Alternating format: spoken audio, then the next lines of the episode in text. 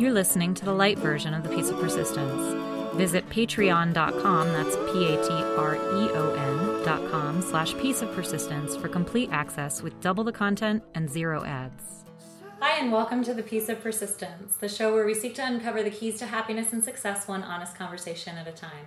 I'm your host, Abigail Wright, and today I get to introduce you to my friend, Louis Levitt, the double bassist of the incredible string quintet, Sybarite 5. Welcome, Louis. Thank you. Thank you for having me. Yeah, thanks for being here. And Louis, actually, he and his wife and I met in Colorado when we were all performing at the Aspen Music Festival. And it was right before I moved to the city, and they helped me find my first apartment, and we've been neighbors ever since, so thank you. Louis is an artistic entrepreneur and world-renowned chamber musician with an uncanny talent for performing, creating, implementing, and maintaining groundbreaking musical ventures of the highest caliber. As the double bassist of Sybarite 5, Louis was the first double bassist ever to win the Concert Artists Guild competition, and he has since performed with Sybarite 5 in hundreds of concerts, nationally and internationally. His debut EP with them cracked the Billboard Top 10, and the following LP, Everything in Its Right Place, was released to critical acclaim at Carnegie Hall. Also, their next album, Outliers, will be released later this season. I'm looking forward to that. In addition to performing with Sybarite 5, Louis is also an artistic director of Bright Shiny Things, a new music collective for mezzo-soprano and double bass. He's also in demand as a soloist and a lecturer. He's given master classes all around the U.S., from Penn State to Fairbanks, Alaska. He's presented at the International Society of Bassists, and he has spoken on the art of engagement for the APAP Arts Conference and at the Curtis Institute, at New England Conservatory, and at the Mannes School. He's also currently a professor at the Mason Gross School of the Arts at Rutgers University. Louis currently lives in New York City with his wife, mezzo-soprano Blythe Gessert, and their two kids. And they're really cute, actually. So, Louis, I'm really curious. How did you get started with Bright Shiny Things, and what's your vision for it? Where do you see it going? Okay, so Bright Shiny Things is kind of an organic outgrowth of a concert that we did for Gilda Lyons here in New York City at the Phoenix Concert Series. And she asked me and my wife if we've ever performed a concert by ourselves, just the two of us.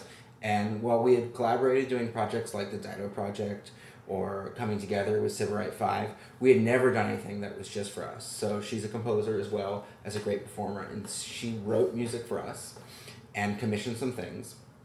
And it was a great experience. And the name of the concert, she called it Bright Shiny Things. So we just stole the name from her with her permission. Thank you, Gilda. And henceforth, that was last year, and now we're Bright Shiny Things. Awesome. And we're taking different instruments and adding and taking away, and the core of the ensemble is double bass and mezzo, so you'll probably expect to see those things continue. But we're, I think something that's very exciting for me about this ensemble that is different from my work with Sybarite 5 is that this almost always will have words and music. And when you think about composers like Beethoven and Mahler, or even Shostakovich, at some point they decided they needed to put words to their music in order to express what they really wanted to express, whether it's Beethoven 9 or Mahler 2. And that's how I feel about this ensemble. It's going to be able to express so much more because there's words involved. Cool. You founded Sybarite 5 and just had your 10th year anniversary. That's quite an accomplishment. Yes. 10 years with Sybarite 5 is really exciting. To celebrate it, we're releasing a new album this season, which has 10 new works by 10 new composers, and it's called Outliers. What has being in such a close-knit ensemble brought to your life? Something that you get from being a close-knit creative entity like a chamber music ensemble or a small group of musicians is that you really get a chance to delve deep into the music. I also played with symphony orchestras, and you maybe get 3 or 4 rehearsals, and then a set of performances. And with a smaller group, you're able to spend more time on the music, and you're also able to have discussions about what you think the music should be about and how the best way is to achieve that. So that's one of the great things about Sybarite 5 is that we're able to get so deep into the music in a way that I don't think you can anywhere else. What do you envision for your musical and professional goals going forward with Sybarite 5 and outside of the group? I'm looking forward to growing Sybarite 5 into its next phase, and that's very exciting to see what's going to be on the horizon. I'm sure it will entail a lot of new music, a lot of new collaborations, and a lot of new touring. I'm also really excited to see what we can do with Bright Shiny Things that maybe we couldn't do with Sybarite 5, and where those paths go are, it's frankly, it's all uncharted. We're going to be doing new things. So that's very exciting. And I'm also very excited to really build the double bass program at Rutgers and at the Mason Gross School of Arts. I think that is something that if you had said, would you ever want something to do? Like, that sounds really exciting to me. Could I build a double bass program somewhere? How we're going to be training musicians for the 21st century is something that's very exciting to me, and something I'm very passionate about, and I'm really glad I'm able to share that. That's awesome. You and Blythe amaze me. You're one of the rare musician couples in New York City I know that have made freelancing and having children work for you. Tell me a little bit more about that dance, from the scheduling to the give and take in your relationship. How do you make it work? Parenthood is its own thing, and it's something that no matter how you prepare for or what you think you're going to do, it's never going to be that. And there's a lot of courses you can take on like childbirth, and they teach you those things like what to do at the house. They don't really give you a lot of courses on like what to do after baby comes out. There's like all this before. But, and that's because there really is no way to really, every child is unique and individual, and every parent is unique and individual, and everyone's situation is unique and individual. We don't have 9-to-5 jobs. That's a blessing and a curse. We both tour. Sometimes it works out really well, where one of us is touring and the other one is home. Sometimes it doesn't. Sometimes both of us are touring, and what are we going to do with our kid now that he's in kindergarten? As a wise friend once told me, life comes at you, and you have to go to it when it comes at you and figure out what you're going to do. And there isn't a heck of a lot you can do to prepare for what lies ahead, because everyone's a human being and everything's different. So I think flexibility is key, and, having a sense of which, the great thing about having kids is that it really kind of, once you have them, you want to spend a lot of time with them. So that helps you define what things you really want to do and what things maybe you don't want to do, because that time all of a sudden becomes a lot more precious. Mm. Looking back, do you have any advice for other freelance couples considering having kids? Well, I think my advice to most people with having kids is just have them. And then, just start there. And I think that's, I love kids. I've always loved kids. I love children. I love my kids. I love spending my time with my kids.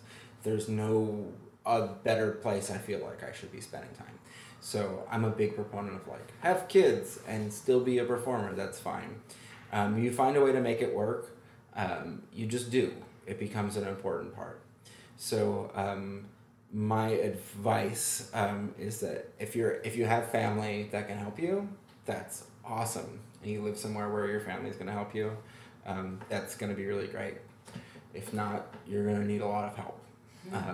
And it can be very time-consuming and also expensive. So think about that. But those things should not stop you from having kids. They just shouldn't. Yeah. So guess what? I'm writing my first book. I always thought I had a story to tell, and I'm really excited to start. It's true, I'm just in the beginning stages, but I'm confident it's going to be great. Why? Because I'm using Chandler Bolt's advice and his self-publishing school. They help you every step of the way, from the start to the very finish and everything in between.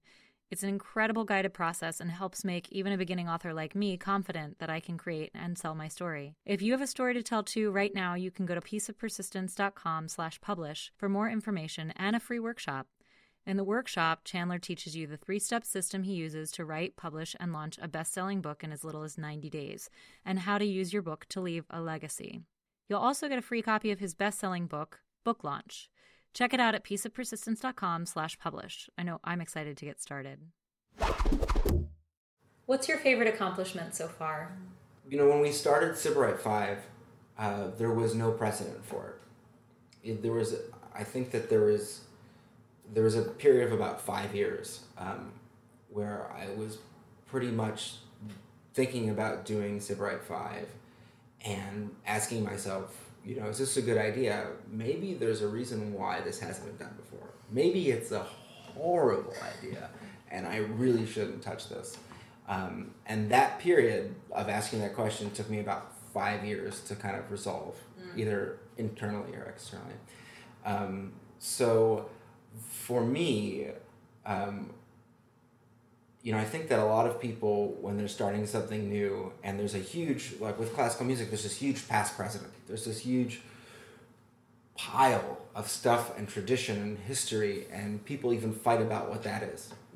Historical performance. There's so much involved with. There's so many people holding on to so many things in classical music about what is classical music, what is authentic, what is, the traditions, and there are great traditions there, but there's also a lot of, stigma and a lot of baggage. So making new things can be very difficult. So I think that a lot of people who are starting new ensembles, at least when we were doing this, were asked, you're looking for validation. Like, is this okay? Like, is it okay that I'm doing this? Should I just be playing an orchestra? Maybe I shouldn't do this. Should I be doing that? There's a lot of self-doubt, a lot of questioning, at least in the classical music world.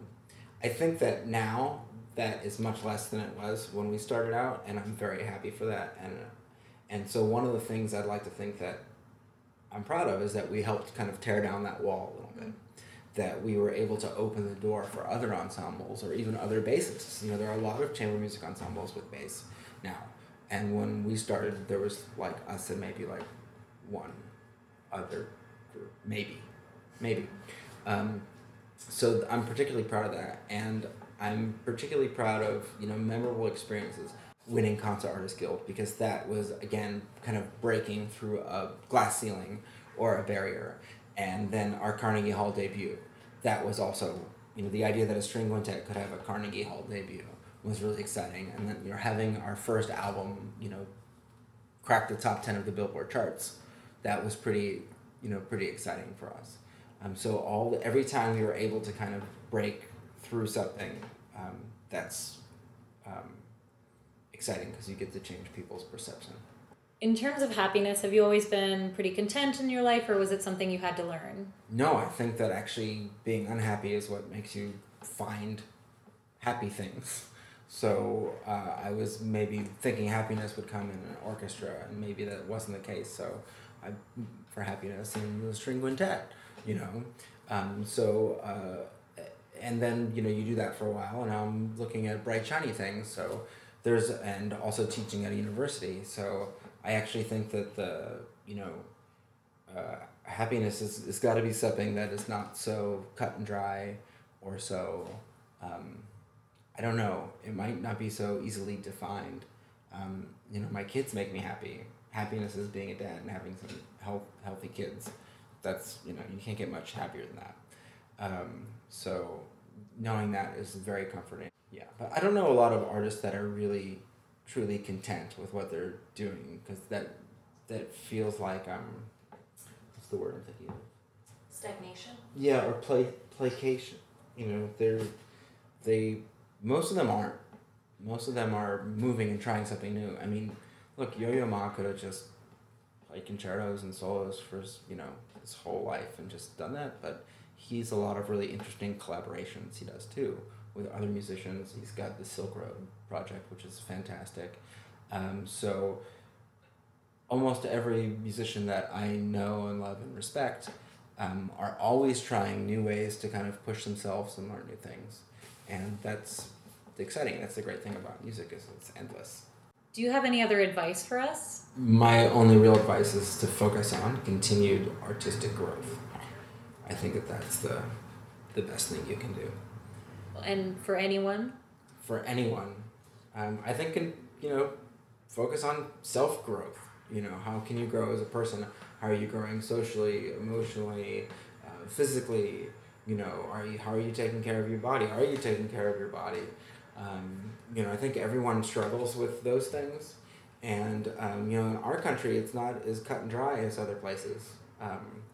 We have a lot of choices here. And some of them are good and some of them are not as good. So you've got to, for better or for worse, you have to educate yourself on, the choices you make. For anyone who wants to see you with Sybarite 5 in tour, where can they find you? You can find all Sybarite concerts at sybarite5.org. That's sybarite, the number 5.org. That's sybarite and the number 5.org. Cool. And you can, I think our, man, that's a brightshiny.ninja. We haven't watched it yet, but I bought the website. It's I like it. brightshiny.ninja. Where else can we find your music? Of course, you can find our music on iTunes, Google Play, on Bandcamp, which is our favorite, and of course on our Facebook fan page, Sybarite 5 or Bright Shiny Things. Louis, thank you so much for coming here and for sharing your persistence and your passion and your journey with us. It's nice to catch up with you, too. It's been a pleasure. Yeah, I want to do it again. Okay, we'll schedule that for a couple of years tomorrow. Yeah. Tomorrow. And thank you for joining us on The Piece of Persistence. As always, if you enjoyed today's episode, please take a minute to share us with a friend or review us on iTunes, IMDb, or YouTube. Every rating and every share goes a really long way in helping new people to discover the show at a time when I think positive media really deserves to be celebrated. Don't forget to check us out on Patreon if you haven't already. And if you have anybody that you think would be a really good fit for the show, who's got a very high life satisfaction and has had some success, please let us know at pieceofpersistence@gmail.com or send us questions you might have for our next guest. In the meantime, don't forget to subscribe for more great content on how to find the happiness and success in your life. And we'll see you next time on The Piece of Persistence. Thanks. But have we forgotten what really makes us sing and dance at night? It's the people around and our dreams that lift us up.